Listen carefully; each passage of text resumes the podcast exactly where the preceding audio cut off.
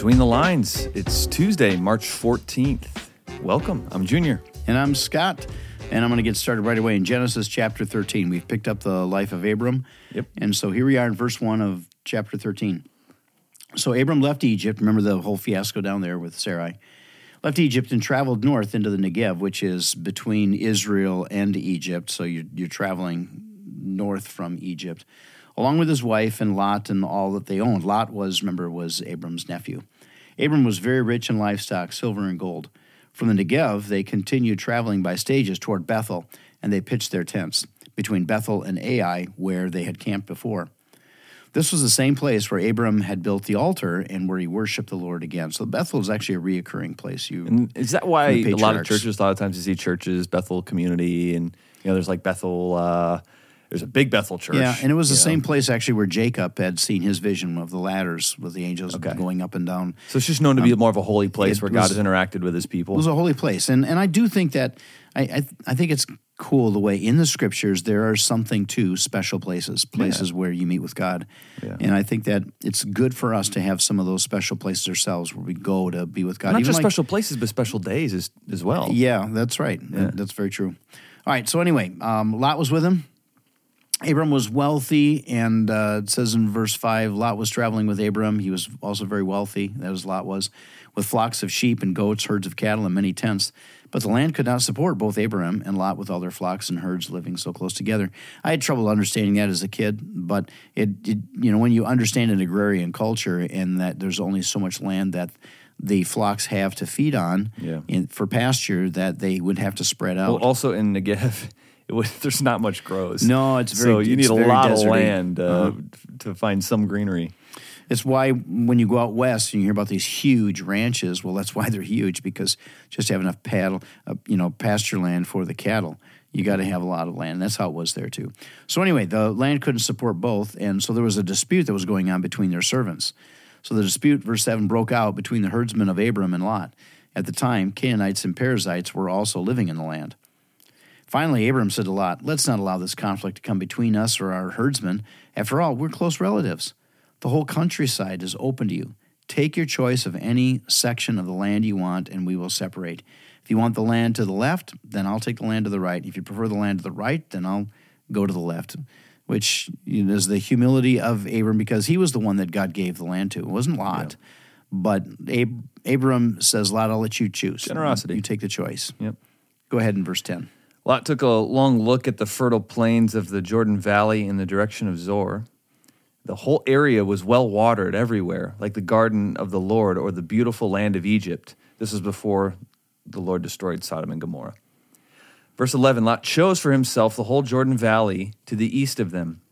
He went there with his flocks and servants and parted company with his uncle Abram. So Abram settled in the land of Canaan, and Lot moved his tents to a place near Sodom and settled among the cities of the plain. But the people of this area were extremely wicked and constantly sinned against the Lord.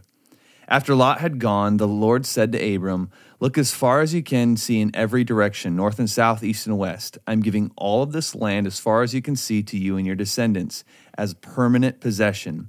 And I will give to you many descendants that, like the dust of the earth, they cannot be counted. Go and walk through the land in every direction, for I am giving it to you. So Abram moved his camp to Hebron and settled, settled near the oak grove belonging to Mamre. There he built another altar to the Lord. Yeah, um, I, I read this and I just think, and I think a lot of us, we hear this, we think, well, why did God bless Abram the way he did? Well, no reason. He just, Yeah. he just loved him. Yeah. And it's like the same thing for us to say, well, why, why do you, why are you so nice to your kids? Why do you love your kids? There's, there's no reason behind it. You have three daughters. Yeah. You can't even explain Right. why there's this intense love that you have for them. There's not a reason behind it. It's just you love them. Yep. And this is, I often think, man, the way God has blessed me, Mm-hmm. I, I, I, I know I am not deserving of it. And Abram wasn't deserving of it. But God chooses to love us and care about us. I think Abraham enjoyed his wealth more because he saw it as a gift from God. And I've noticed that with my own self, with my own blessings. When I actually look at them as blessings, when I see my house is like, man, this is this honestly is just given to me by God. Yeah. I just enjoy it far, far more than feeling like, oh, I've worked all my life to get this. rather than having that feeling that this is owed to me and I've got to hang on to it, and then you Yeah. lose the joy. Yeah. One thing I do want to point out before we go into Proverbs is we do end here with Abram settling in Hebron. This is where um, this is where Jacob will be settling later on. You know, the whole story of Joseph and being sold by his brothers that happens in Hebron as well. And Hebron actually exists today. I don't know if you saw it. So actually, you flew out. The last time we were in Israel, um, you flew out a little earlier, and then we went down to a bit more southern toward the Negev in Israel. And the guide, I'd pointed out a city, said, What city is that? And she goes, Oh, it's Hebron. Mm. Like, you know, like it was like Mount Prospect next to us. Yeah. You know, like, oh, it's just Hebron. It's like, that's Hebron. Yeah, and There's so much history there. Which is the wonderful thing about being in Israel is that there are all these places that are just it's just there. They're just there and Yeah. they're familiar with. It. But them. it does show just the accuracy of scripture is it's there. Hebron is is right these are there. real stories. This isn't Yeah. fiction. This is stuff that really happened. Yep. So we leave them in Hebron and we'll get back to him tomorrow. Yeah, and we're going to be in Proverbs 14 now. So Proverbs 14, uh, verse 2 is one I want to, I've got highlighted. It says, Those who follow the right path fear the Lord. Those who take the wrong path despise him. And it's not that taking the wrong path is what makes you despise him. It's just that if you fear the Lord, you're going to do what's right. I mean, everything that we do, all of our decisions reflect what we think about God. Yeah. yeah. So you think about it that way. Everything you're going to do at work today, that's a reflection on your view of God and his involvement in your life. Yeah.